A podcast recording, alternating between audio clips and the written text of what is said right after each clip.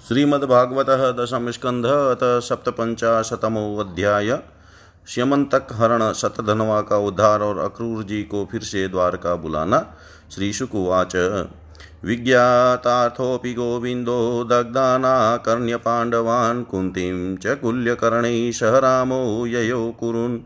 भीष्मं कृपं सविदूरं गान्धारीं द्रोणमेव च तुल्यदुःखो च सङ्गम्य हा कष्टमिति होचतु लब्धो वै तदन्तरं राजन् शतधन्वानमोच्चतु अक्रूरकृतवर्माणो मणिकस्मान् गृह्यते। योऽस्मभ्यं सम्प्रति श्रुत्य कन्यारत्नं विगृह्यन् कृष्णयादानसत्राजितः कस्माद् एवं भिन्नमतिस्ताभ्यां शत्राजितमसतम् शयानमवधिलोभात् स पापक्षीणजीवित। स्त्रीणां विक्रोशमानानां क्रन्दन्तीनां नाथवत हत्वा पशून् शौनिकव मणिमादाय जग्मिवान् सत्यभामा च पितरं हतं वीक्ष शुचार्पितः। व्यलपतात् तातेतिहा हतास्मिति मुह्यति। तैलद्रोण्यामृतं प्राश जगाम गजसाव्यहं कृष्णाय विदितार्थाय तप्ता चख्यौ पितुर्वर्धं तदा कर्ण्येश्वरो राजन् तथा तदा कर्ण्येश्वरो राजन्नुसृत्य नृलोक्ताम्। अहो न परमं कष्टमित्यस्त्राख्यो विलेपतु। आगत्य भगवास्तस्मात् सभार्य साग्रजपुरं शतधन्वान्नमारेभे हन्तुं हतुं मणिं ततः सोऽपि कृष्णोद्यमं ज्ञात्वा भीतप्राणपरीक्षया साहाय्यै कृतवर्माण मया च स चाब्रवीत्। नाहमीश्वरयो कुर्यामेलनं रामकृष्णयो को नु क्षेमाय कल्पे तयो व्रीजिन्माचरन् कंसशानुगोऽपि तो यद्वेषा त्याजितः श्रिया जरासन्ध सप्तदश संयुगान् विरतो गतः। प्रत्याख्यातः स चाक्रूरं पार्ष्णिग्राहं मया च सोऽप्याह को विरुध्येत विद्वानीश्वरयो बलम्। य इदं लीलया विश्वं सृजत्यवतिहन्ति च चेष्टां विश्वसृजो यस्य न विदुर्मोहिता जया। यः सप्तहायनः शैलमुत्पाट्येकेन पाणिना दधार लीलया बाल उचिलिन्द्रमिवार्भक नमस्तस्मै भगवते कृष्णायाद्भुतकर्मणे अनन्तायादिभूताय कुटस्थात्यात्मने नमः। प्रत्याख्यातः स तेनापि शतधन्वा महामणिं तस्मिन् यस्याश्वमारुह्य शतयोजनगम्ययो गरुडध्वजमारुह्य रथं राम जनार्दनोऽन्वयतां महावेगेरश्वै राजन् गुरुद्रोहम् मिथिलायामुपवने विसृज्य पतितं हयं पद्भ्यामधावतः सन्त्रस्तकृष्णोऽप्यन्वद्रवधरुषा पदाति भर्गवास्तस्य पदाति स्तिग्म स्तिग्मनेमिना चक्रेण स्व चक्रेण शिरोत्कृत्य वाससो व्यचिनोन्मणिम्।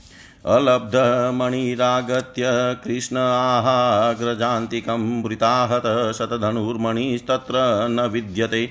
तत आह बलो नूनं स मणिशतधन्वना कस्मैश्चित् पुरुषे न्यस्तस्तमन्वेषपुरं व्रज। अहं विदेहमिच्छामि, द्रष्टुं प्रियतमं मम इत्युक्त्वा मिथिलां राजन् विवेश यदुनन्दन। तं दृष्ट्वा सहसोत्थाय मेथिलप्रीतमानस हर्यामाश विधिवदर्णीयं समरणे। उवास तस्यां कतिचिन्मिथिलायां समाविभूमानितः प्रीतियुक्तेन जनकेन महात्मना। ततोऽशिक्षद् गदां काले धातराष्ट्रसुयोधन।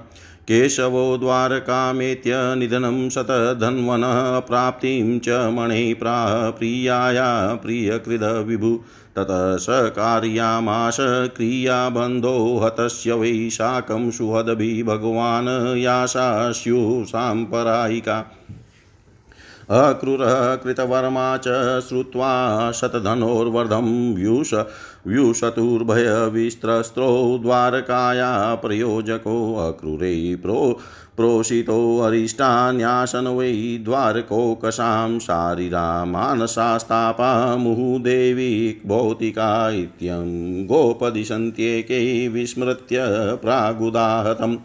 मुनिवासनिवासे किं घटेतारीष्टदर्शनं दे, देवे अवसति काशिषः स्वफल्कायागताय वै स्वसुतां गान्धिनीं प्रादा ततोऽवसत स्म काशिषु।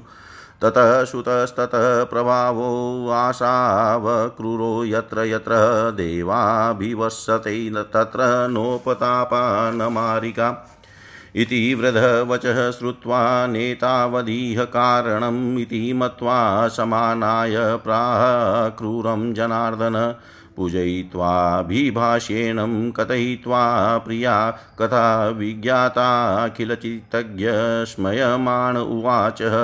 ननु दानपतेन्यस्तस्त्वयास्ते शतधन्वना शमन्तको मणिः श्रीमान् विदितः।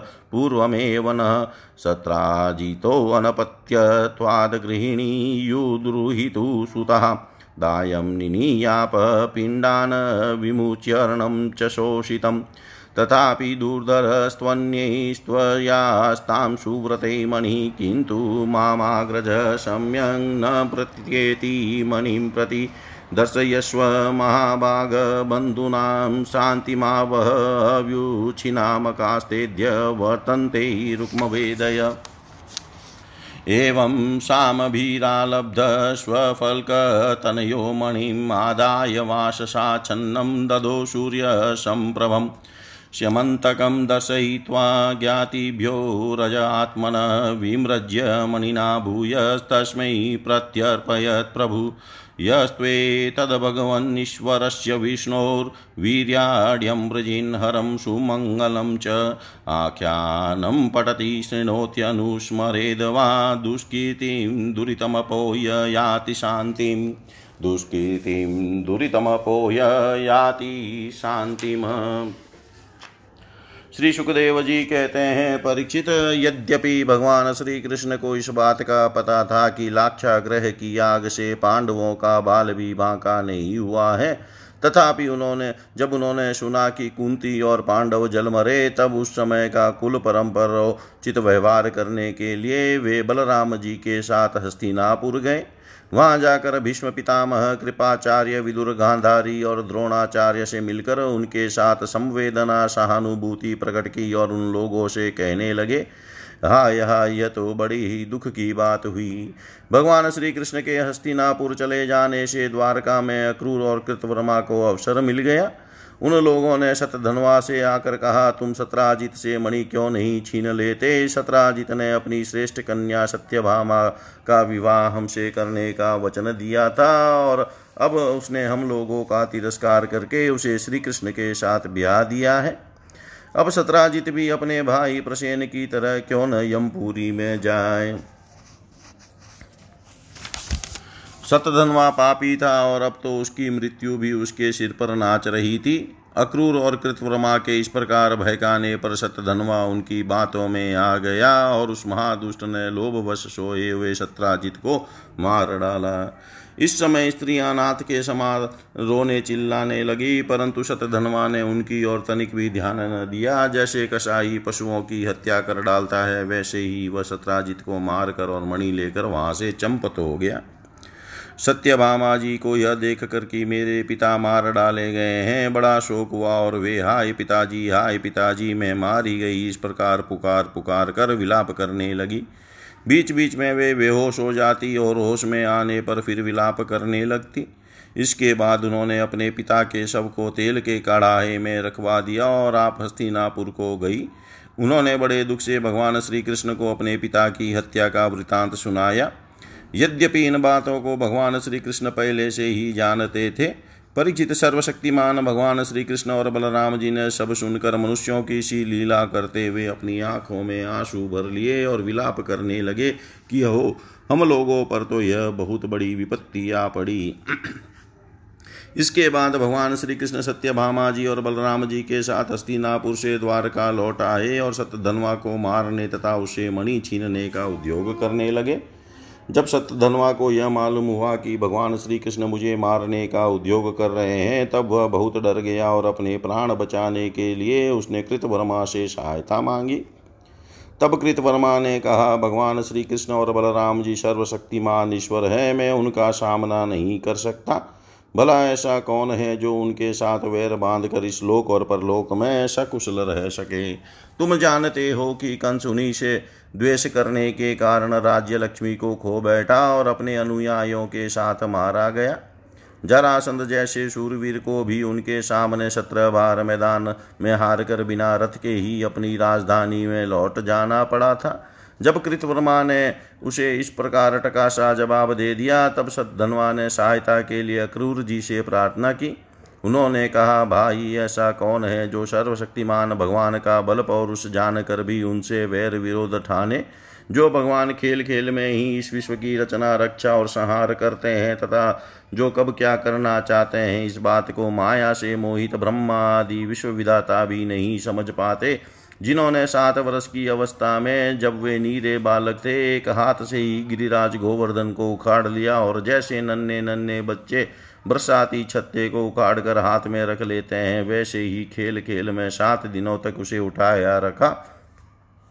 मैं तो उन भगवान श्री कृष्ण को नमस्कार करता हूँ। उनके कर्म अद्भुत हैं। वे अनंत अनादि एक रस और आत्मस्वरूप हैं।